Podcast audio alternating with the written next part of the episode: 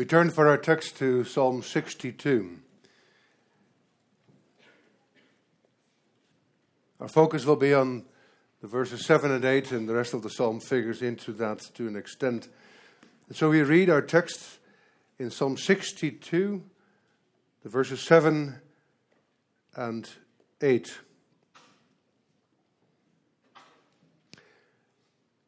On God rests my salvation and my glory, my mighty rock. My refuge is God. Trust in Him at all times, O people.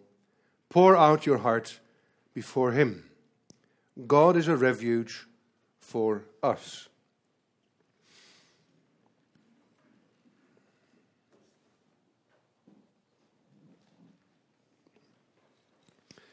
These very words we will sing, and it's a good thing that they've been put to rhyme, otherwise, it would be an experience.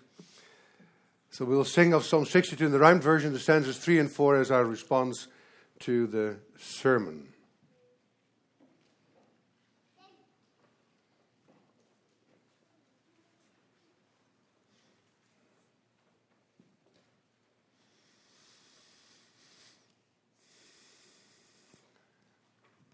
Congregation of the Lord Jesus Christ. Here it is. The longest stretch in the worship service that you're going to be quiet. And we know why it is, because we have done this before. That stretch of 30, 35 minutes is reserved for the sermon. That's the way we do things. Honesty requires that we acknowledge that questions are raised concerning this throughout time. Some propose, or should I say, push the idea that the worship service should be more conversation style,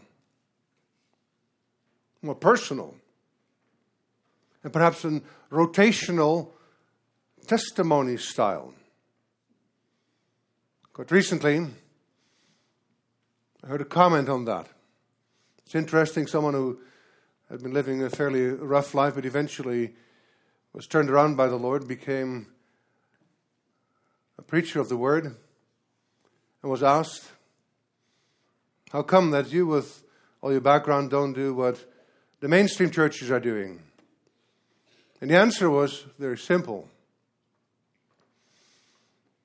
It's one thing to have a poor rock band up on stage having a performance, and then someone gave a personal version of what happened to him or her.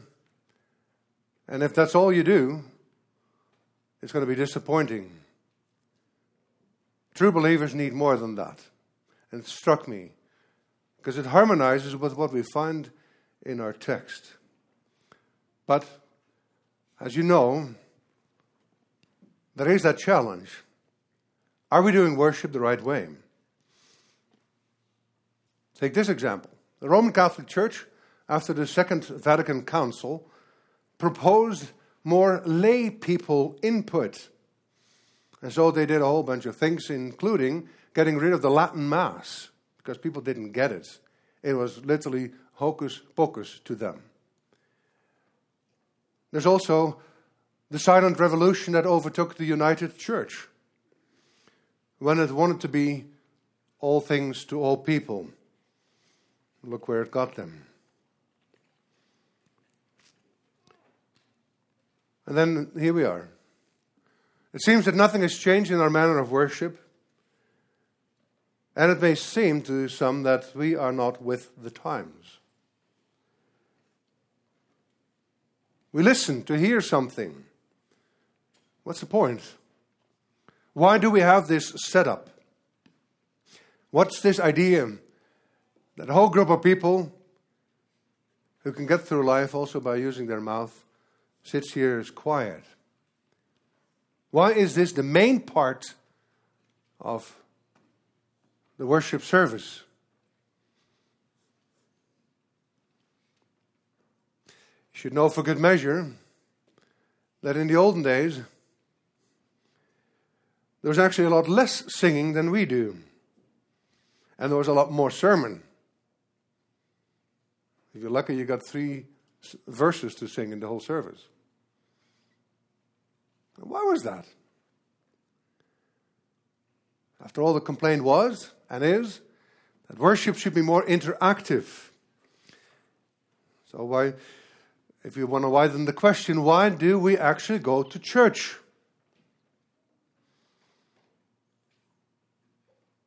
People are religious beings. And the desire to be religious is based on being safe and doing well.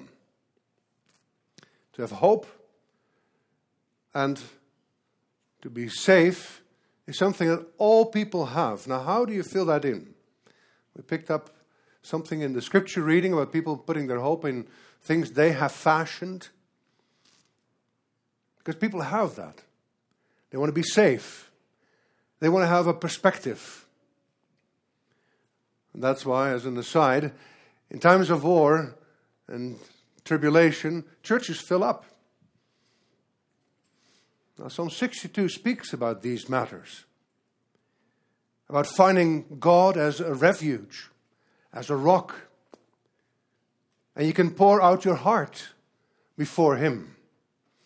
That addresses all the concerns that any human being essentially has. And here's the interesting part of Psalm 62 that there's a certain way in which this reassurance is experienced. It doesn't come from us telling God what we want, but it comes from listening and God telling us what we need. That's why we are silent as God speaks. Now, then, when you're hearing what you're supposed to be hearing, you'll learn something. And that will make you silent all over again because you'll stand in awe. And so I preach to you the word of our God this morning be silent, for then you can hear God speak. Be silent, for then you can hear God speak. Uh, that does two things it leads to confession and it leads to fellowship. So I proclaim to you, be silent, for then you can hear God speak. That leads to confession, that leads to fellowship. Brothers and sisters, the first thing that we have to get clear is that in Psalm 62, verse 1 to 5, we do not read in the original what it says in the translation that we're using. It literally says, My soul is silence. Our translation captures that pretty good when it says, For God alone my soul waits in silence. That's the idea that makes clear that someone waits in silence. We find that more in the Bible. There's this thing of silence in the Bible. In fact, silence is an integral part of worship, as Elijah found out. When he's in the wilderness, then he has, hears the noise of thunder and the storm, but it's silent. And then God speaks to him. And so Psalm 62 speaks about silence as well. Because silence affords an opportunity for good things to be heard, as we deal with in the course of the sermon. It's remarkable to focus on Psalm 62. Psalm 62 captures the realities of life. It's a study in contrasts. And as he considered those contrasts, the Spirit teaches us a lot. And I find it extremely comforting to spell that out for you, for your comfort. Because on the one side, and perhaps you'll read Psalm 62 during your lunch devotions as a, a unit, on the one side you find the clatter and the battering and the throwing down, and the pleasure in falsehoods, and the inwardly cursing, and those of low estate, and those of high estate being lighted, and the breath in the balances.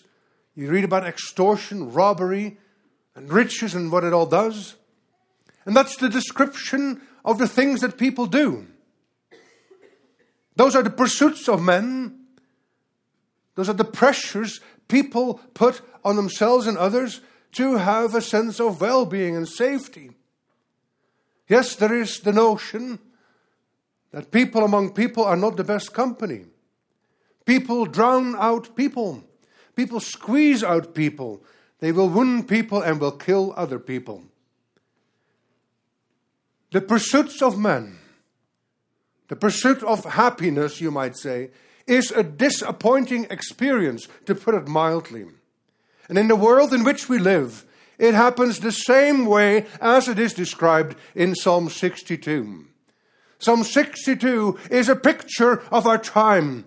It's, it speaks about all those troubles. There's a lot of noise out there. Our world is filled with the noise of assaults, insults, curse, and lies. And then there is in this world the complaints of those who suffer under that, those who suffer under the assaults, those who suffer under the re- relentless attacks of propaganda and lies, who bless with their mouths but inwardly curse. I'm not going to give you a review of the news and of uh, the developments in and around us in, in social engineering and, and so forth. You're well informed. But there's suffering because of injustice, of insults. And if it's not clear, not just from the extortion or stealing, it also is from curses and attacks. When one suffers like that, you may have questions. And maybe you want to present your case. And maybe you feel like joining the other side. Why not join in? If you can't beat him, join him. Psalm, the psalm warns for that. Set not your heart on them. Now, such a situation is what we see in Psalm 62. It shows essentially what is in the fabric of life. It is that thing that came from the first sin of our forefathers, Adam and Eve. They sinned. And the results we know. Everything became dysfunctional after. Their relationship broke down, and their family became a dysfunctional family, and the evil spilled over quickly into all relationships. Cain murdered his brother. Lamech killed for small infractions. Killing, extortion, and all the other things in Psalm 62 were right there. Sin caused all that. But people still pursue what they think makes them happy. And that causes a lot of noise. There's the chaos of clatter and clamor, enough to confuse even the most prolific multitasker. And in all of that, there's the call to be silent. Rather than speaking up, rather than complaining, rather than presenting your cause and talking about the injustice being done, is the call to be silent. God always does that. Because in their silence, He speaks. For what he says is worth listening to. What he says, he says as the, the sovereign, the Almighty God. And the Bible is very clear about that. God demands silence. And in the silence, he speaks. I'll walk you through a few passages in Scripture to show that in the beginning, there was silence. An awesome silence. And then God speaks. And He speaks the words of life. It was quiet in the beginning. If anything was heard, it was not the noisy clatter of man. Just imagine in silence, God spoke.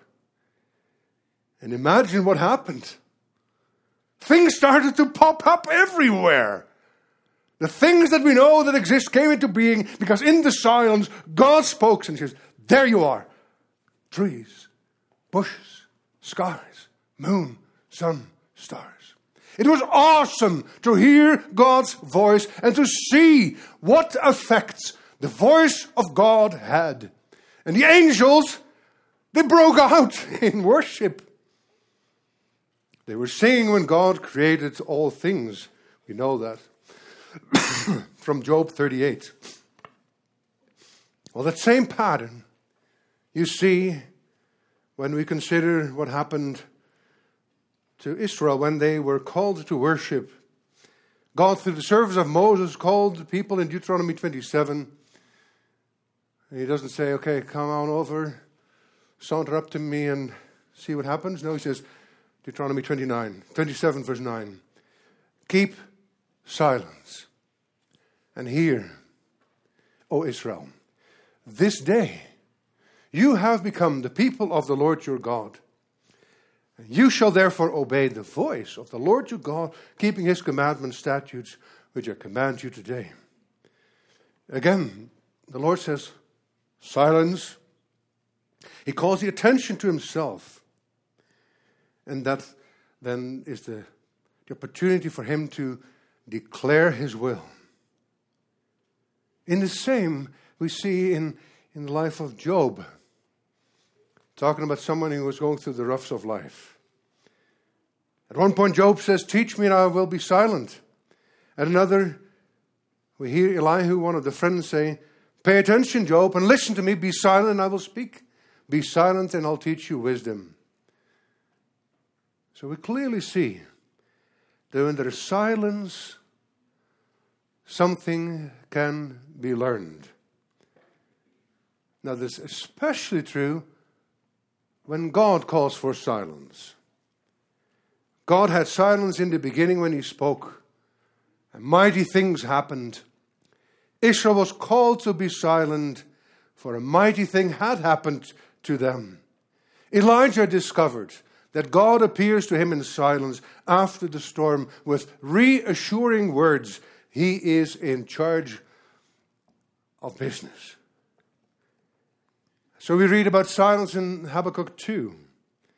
After the seer's words about coming punishment for God's people, and about after much sighing by the prophet, we hear, But the Lord is in his temple.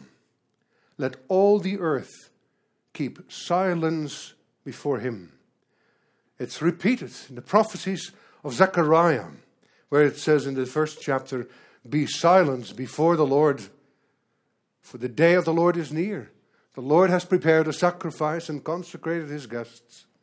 So that belongs to coming into the presence of God for worship.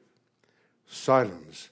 The Lord God, the sacrifice, the consecrated ones, when that comes together, it's time for silence.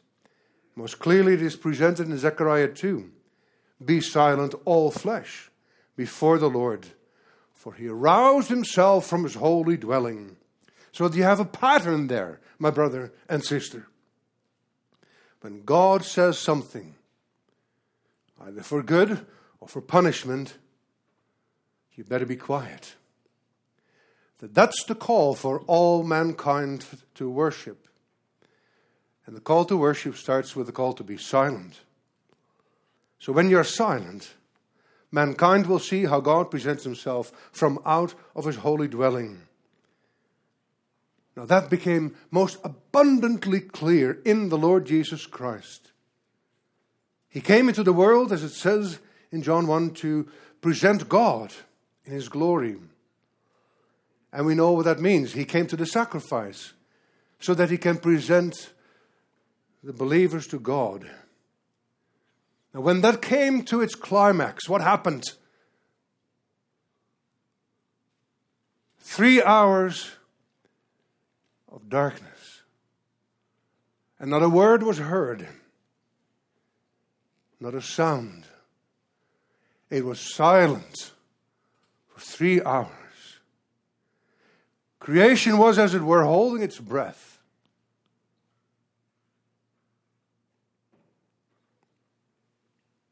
Then the silence is broken because the Lord Jesus declared in a loud voice, It is finished.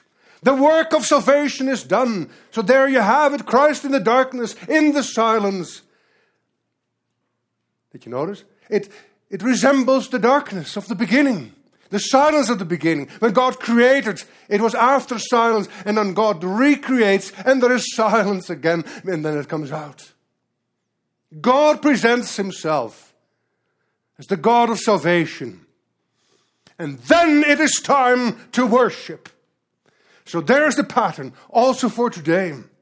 First, there must be silence, there must be awe. And then God presents himself.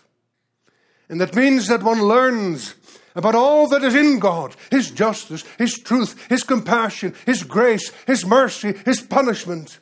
And that is true worship. It must call all the attention to listen to the whole counsel of God. You clearly see that in the last Bible book, Revelation 8, verse 1. God is going to speak two points on what his salvation means for the whole world. When he does that, what comes first? There was silence in heaven and on earth for half an hour. And then God speaks. When he comes to the conclusion of all things, when he is opening up for that mighty worship that will never end. Likewise, we find it as we read it in Isaiah 41. Listen to me in silence, coastlands. There's much in the chapter about the care of God for his people, but God looks beyond Israel to the coastlands, to those who are far off Peter spoke about that as we heard already this morning. So, that whole idea of being silent before the Lord, we find in Psalm 62. In the chaos that man has created, in that noisy chaos, there's only one way to connect with good things. And the Lord does that by making an island of quiet in a sea of chaos, in the midst of trouble and turbulence, we're called to make room for God to reveal Himself. In a noisy world, we are called to be still before the Lord. Yes, we are called to worship. And then you find what you really need. Let's understand this well. The soul is directed to find rest by waiting in silence. My soul must be still because we would also be noisy by nature. But we are directed to control that. We have learned that the call to silence comes at all those crucial points in the Bible, those hinges in the history of God. And therefore, our soul is commanded to be still, so that it may receive rest. In true worship, we find answers for troubling and suffering souls. In silence before God, we find balm for the hurt, peace in the chaos, comfort in our confusion the text says, On God rests man's salvation and glory, the mighty rock and refuge. And those descriptions have a lot of meaning. For salvation is that work of God that makes man whole and functional again.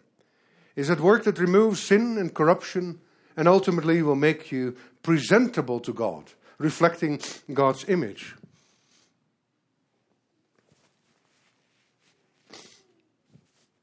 Excuse me. Now, the remarkable thing is that the original speaks in very strong terms. It says, On God rests my salvation and my glory.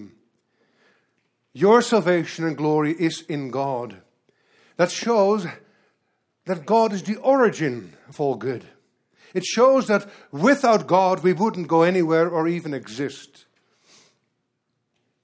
If God does not reveal himself, what are we doing here? There's nothing good. And when it says God is my rock, then in fact, we're saying that we're living by grace alone. And that's what God reveals to us. Now, you cannot find out about that in the noisy chaos of life. No one by himself can make any sense out of all those conflicting signals in the troubles of life. But those who wait for the Lord, those who are silent, can hear God speak. And that makes sense. It makes good sense. Because God doesn't babble, but He speaks words of life. He speaks words about you living through Him. It also speaks about the glory. The God, God is the source of that as well. And you may think that it's somewhat peculiar because is life not about the glory for God? Why does man receive glory from God? Wouldn't it be the other way around? Well, true, man must be glorified, glorifying God. But God would not receive that from man unless God would first make man what he should be. What, what is man supposed to be? We heard about that. Image of God. And to be image of God, that is man's glory. When he created man in his image, he created a male and female that is restored in Christ. And then we can glorify God. So when man's glory is in God, you have to say, that's logic. Where else would we get it from? People will not give it to you, as Psalm 62 clearly demonstrates. But God, and we heard that, gives you that glory. He restores you so that you can glorify Him. And so you see your life coming together. In God's work for you, you find your footing. He is your rock. And we know from the teachings of the Lord Jesus Christ, a rock is what you build your house on. Everyone who then hears these words of mine and does them will be like a wise man who builds his house on the rock. And the rain came, and the floods came, the winds blew and beat on that house, it did not fall, because it had been founded on the rock.